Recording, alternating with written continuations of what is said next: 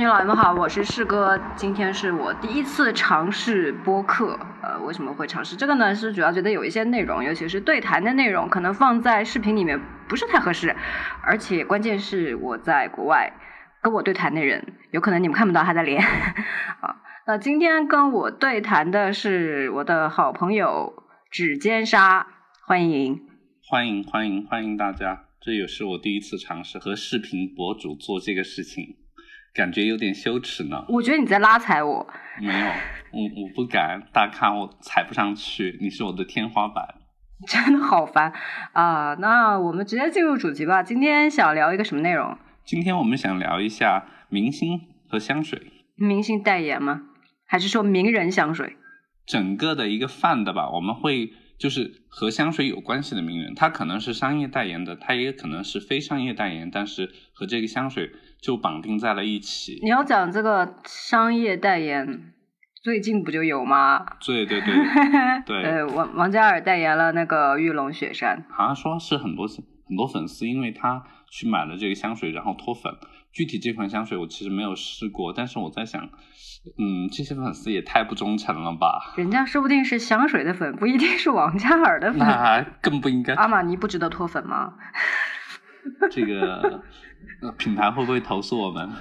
呃，应该不会吧，反正他们没给我们钱，但是露出了，黑红也是红。呃，所以这个事情你你是怎么看的？讲真的，名人代言的香水，就对于我来说完全没有感觉，我根本不 care。就是谁代言都行，但只要不是我大雷的人去代言这个香水，我都无所谓啊。但是我觉得，呃，如果是名人香水这个事情，我就要想一想了，因为我觉得有很多名人香水可能是在割韭菜，比如说我们贾斯汀比伯出了很多的香水。我我你知道你让我怎么买？我觉得我应该是买不下去的。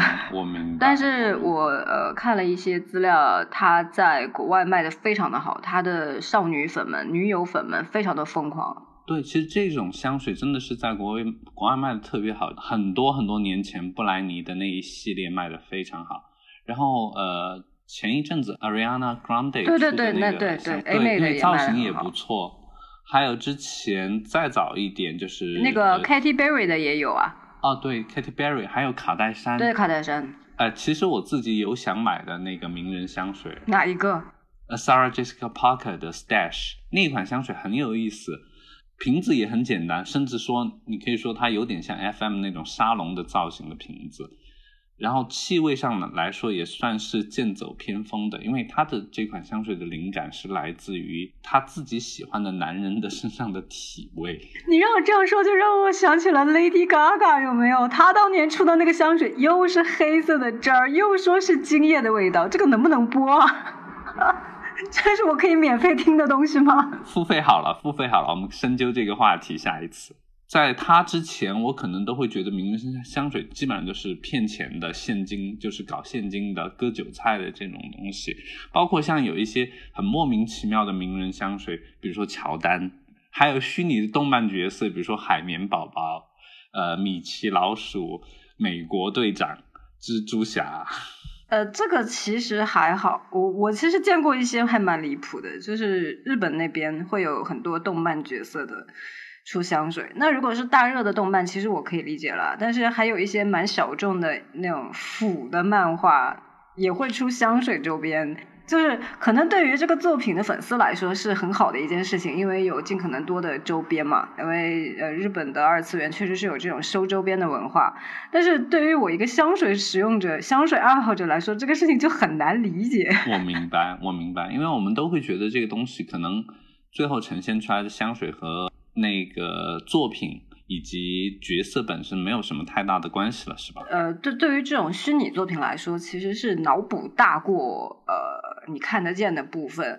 突然在现实生活当中有一个东西把这个角色或者是这个故事给具象化了之后，你反而会觉得很奇怪。讲到最早的名人香水的话，可能要算是伊丽莎白的白色钻石 （White Diamond）。这款香水到现在为止还是在大家心目中有地位的一款优秀作品。伊丽莎白泰勒的香水，我知道的是，呃，所有的香水都是他亲自参与的，就参与到什么地步不知道，但是他肯定是有参与。这种情况现在是蛮少见了。拉回来，那拉回来就刚才说到 Jessica Parker 这款，商业上来说这款香水不太成，而且相对于它前面大火的 Lovely 来说，应该是卖的有点惨淡的了。但这款香水就确实是很特别，至少我现在看到的资料是这样子的。你有什么已经买到的然后喜欢的名人香水吗？麦当娜那款啊？哎。是吗？因为那对那款刚开始的时候，它是一个晚香玉主调的嘛，但是它刚开始的大概前一两分钟，晚香玉的绿意是特别的明显。呃，和 f r a c a 的区别在于它后面越走越甜，然后就有点像那种糖加多的奶油。f r a c a 就就走了一条老香的范儿。我自己特别喜欢的一个名人香水是凯瑟琳·德纳福的同名，你用过吗？啊，我知道，我没有用过那款。嗯，好了，不说了，没有用过就没有发言权。但是我想试那款。对，那那个我我有 E D T 也有过香精，那个香精真的我不知道该怎么讲，就它在我心中的位置差不多约等于 Gucci 的三号，一个非常强烈、非常大女人的香水。这个香水最早是一九八六年的时候做的，然后又被雅芳收购了，然后这个还得了八七年的菲菲奖，然后到九零年之后才又被另外一个公司收购了，就是这样子。我还蛮难想象到这个东西是雅芳出的。雅芳出了很多好香水，好不好？对，雅芳雅芳雅芳是出了很多好香水，但是你很难想象说它会跟这个事情扯上关系。所以我们说完了这名人香水这一块儿。然后我们来继续回到刚才说的明星代言香水，你有什么印象特别深刻的明星代言香水？我印象最深的应该就是迪奥真我了，因因为我非常喜欢那个谁，呃，查理兹塞隆。然后他那个广告从头到尾，虽然从头到尾他只是念了这个香水的名字，但是整个视觉的感受就是好，我明白了这是个什么香水，我被说服了。你有什么印象特别深刻的吗？我只能说五号啦。因为其实凯瑟琳·德纳福吗？不是，不是凯瑟琳·德纳福。五号的代言其实一直还蛮合适的。凯瑟琳·德纳福当然是老一辈里面就很有地位的那个，就很经典的一个。然后，呃，近现代我印象比较深刻的就是从他找那个吕克·贝松给他拍广告开始。然后其次就是呃，Nicole Kidman 给五号做的那个代言是一个，也是一个电影吧。包括后来呃找的吉塞尔邦城那个那个广告片，其实也拍的不错。但是这样子的话，就不得不说另外一位了，布拉德皮特那个广告。哇，那个真的绝了！我当时都愣住了。我可以理解他们公关部门想要突破的一个想法吧，但真的太离谱了。而且你说是巅峰时期的布拉德皮特，我觉得也 OK，对吧？也没有任何问题。他当时选择的是一个有点憔悴、沧桑的胡子拉碴的布拉德皮特，你想表达什么？对，而且那个他念白独白的话，看不出来和香水有任何关系。后来被恶搞很多啊。好像这个是我印象中明星代言可能最失败的一次了吧？品牌去找代言人，肯定是希望能够利用这个代言人的影响力去衬托他这个香水。这个是比较早几年的或者说传统的广告的做法，就是广告主或者说是广告做广告的 agency 是这样的想事情的。但这几年就有一些变化，就是我根本不在乎你这个人和我这个产品是不是能连得上，我只在乎你是不是有流量。啊，对，是现在你看国内的这些香水，我真的是有一些就真的不太能够理解了。不要细说啊，一会儿粉丝找上门来。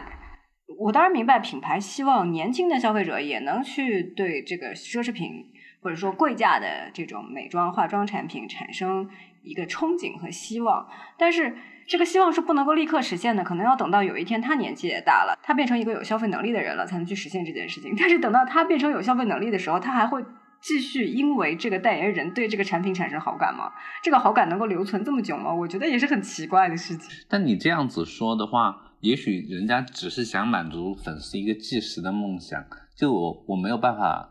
呃，摸到明星没有办法真正的闻到明星的味道，但是我一旦用上明星代言的这个香水，我至少会感觉明星和我在一起。